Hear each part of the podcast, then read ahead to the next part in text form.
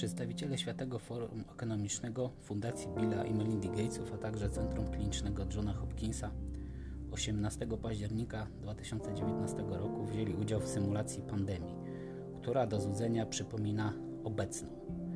Przypomnijmy, pierwsze przypadki COVID-19 w Chinach pojawiły się w styczniu, więc zaledwie 3 miesiące później. W wydarzeniu Event 201 w Nowym Jorku wzięli udział także przedstawiciele banków centrów medycznych z Chin, USA, koncernu farmaceutycznego Johnson Johnson czy mediów. Podczas symulacji zaprezentowano specjalnie stworzone na tę okazję doniesienia medialne dotyczące pandemii koronawirusa, podobne do tych, które słyszymy obecnie. Według organizatorów celem spotkania było przedstawienie potencjalnych konsekwencji pandemii. Spodziewam się, że staniemy wobec szybkiego, szybko przenoszącej się wysoce śmiertelnej pandemii patogenu układu oddechowego. Słyszymy od dr Mike'a Ryana ze Światowej Organizacji Zdrowia. Zaczęło się u zdrowo wyglądających świń, miesiące, a może lata temu. Nowy koronawirus rozprzestrzeniał się po cichu w stadach. Z czasem chorować zaczęli rolnicy. Zainfekowani ludzie zapadali na chorobę układu oddechowego z objawami od łagodnych, grypopodobnych po poważne zapalenie płuc. Osoby najbardziej chore wymagały intensywnej terapii. Wielu zmarło. Brzmi raport, który przedstawiono podczas symulacji. Nowy wirus na potrzeby spotkania nazwano CAPS Coronavirus Associated Pulmonary Syndrome, a więc związany z koronawirusem syndrom oddechowy. Na początku rozprzestrzenianie się choroby było ograniczone do osób utrzymujących bliskie kontakty, personelu medycznego, współpracowników i członków rodzin, ale teraz szerzy się ona gwałtownie w lokalnych społecznościach. Dalej z fikcyjnego raportu dowiadujemy się, że transport międzynarodowy spowodował, że epidemia zmieniła się w pandemię okalającą Ziemię. Zaledwie trzy miesiące temu KAPS rozpoczął się w Ameryce Południowej, ale teraz dotarł już do kilku państw. Zanotowano ponad 30 tysięcy przypadków i prawie 2 tysiące zgonów. Podczas spotkania Event 201 zajęto się także globalną dezinformacją, która miała wprowadzać zamęt w reakcję na KAPS. Koncerny farmaceutyczne zostały oskarżone o wprowadzenie wirusa CAPS, by zarobić pieniądze na lekach i szczepionkach. Zaufanie do ich produktów spadło, słyszymy.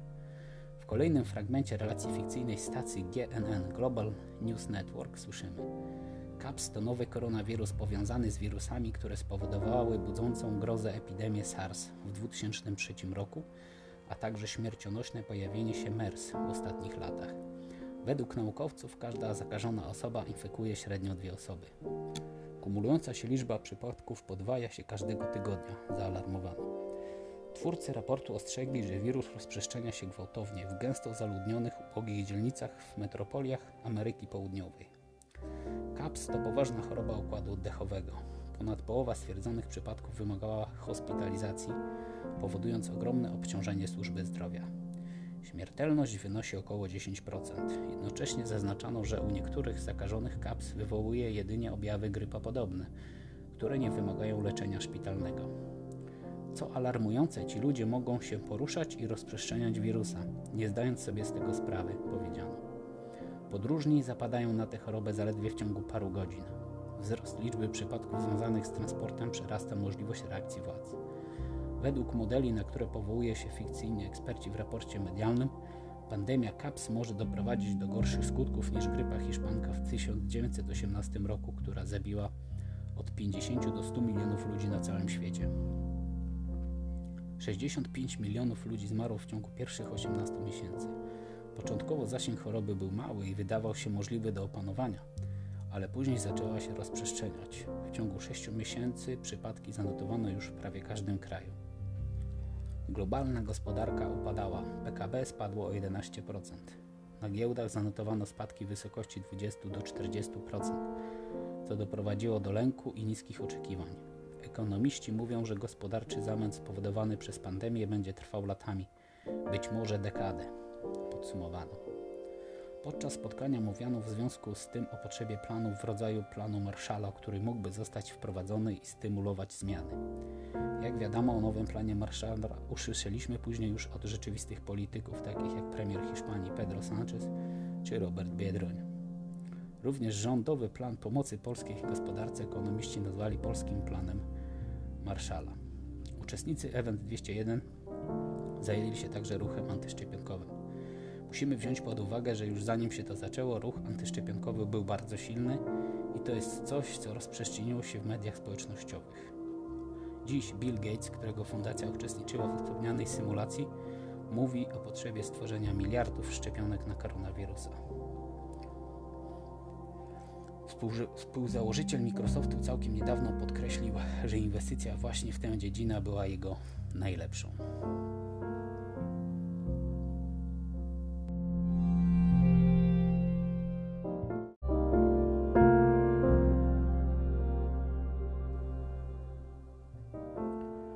2010 roku Centrum Naukowe Fundacji Rockefellerów opublikowało scenariusz obecnej pandemii Prognoza wydarzeń jest dokładniejsza od wizji prezentowanych przez Billa Gatesa.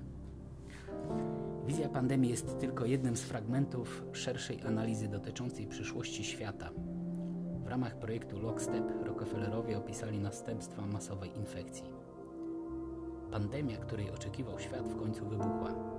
W odróżnieniu od wirusa H1N1 z 2009 roku, nowa mutacja grypy okazała się nadzwyczajnie zaraźliwa i śmiertelnie agresywna. Nawet kraje najlepiej przygotowane pod względem epidemiologicznym zostały błyskawicznie powalone na kolana. To cytat z naukowego biuletynu Scenarios for the Future of Technology and International Development, opublikowanego przez The Rockefeller Foundation w 2010 roku. Dalszej części ponury scenariusz szacuje, że pandemia wirusa nowego typu porazi 20% globalnej populacji, zabijając 8 milionów ludzi.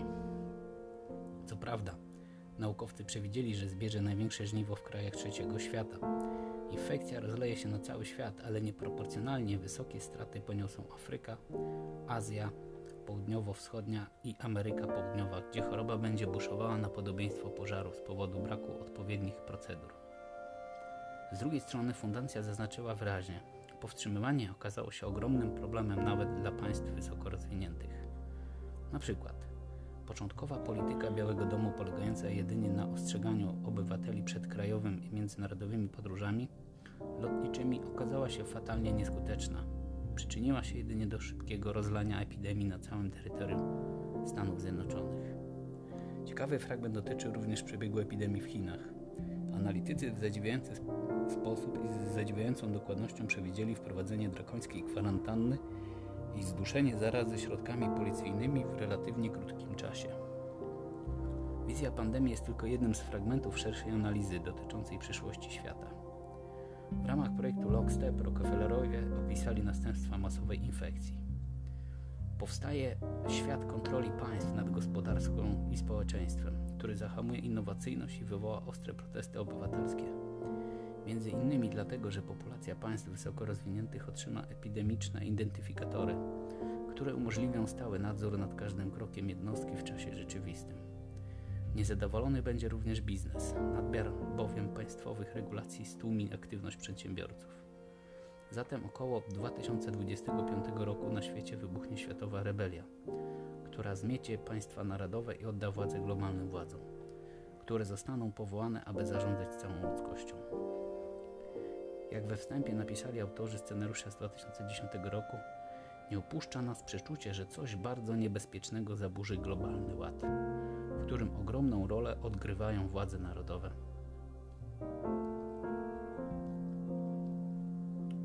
David Rockefeller wypowiedział również multum innych ważnych zdań. Dlaczego ważnych? Otóż są to wypowiedzi zdradzające i demaskujące plany globalistów wypowiedź to potwierdza. Potwierdza również i to, że ci ludzie, a w tym przypadku osoby należące do grupy Bilderberg, mają pewnego rodzaju manię na punkcie nowego porządku świata.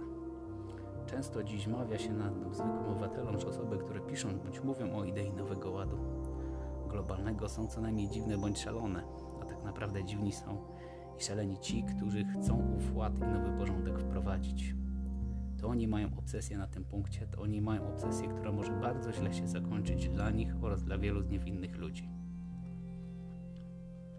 Słynna wypowiedź Davida Rockefellera, którymi takimi oto słowami dziękował wybranym mediom w 1991 roku na ówczesnym zlocie grupy Bilderberg.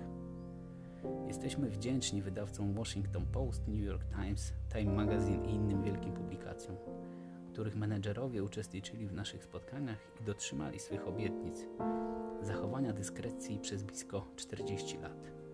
Byłoby dla nas niemożliwością zrealizowanie naszego planu budowy światowego rządu, jeśli bylibyśmy w tym czasie przedmiotem zainteresowania prasy.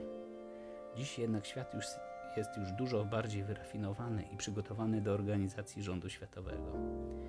Idea ponadnarodowej suwerenności elit intelektualnych i światowych bankierów jest z całą pewnością korzystniejsza od narodowego samoistnienia praktykowanego w minionych stuleciach.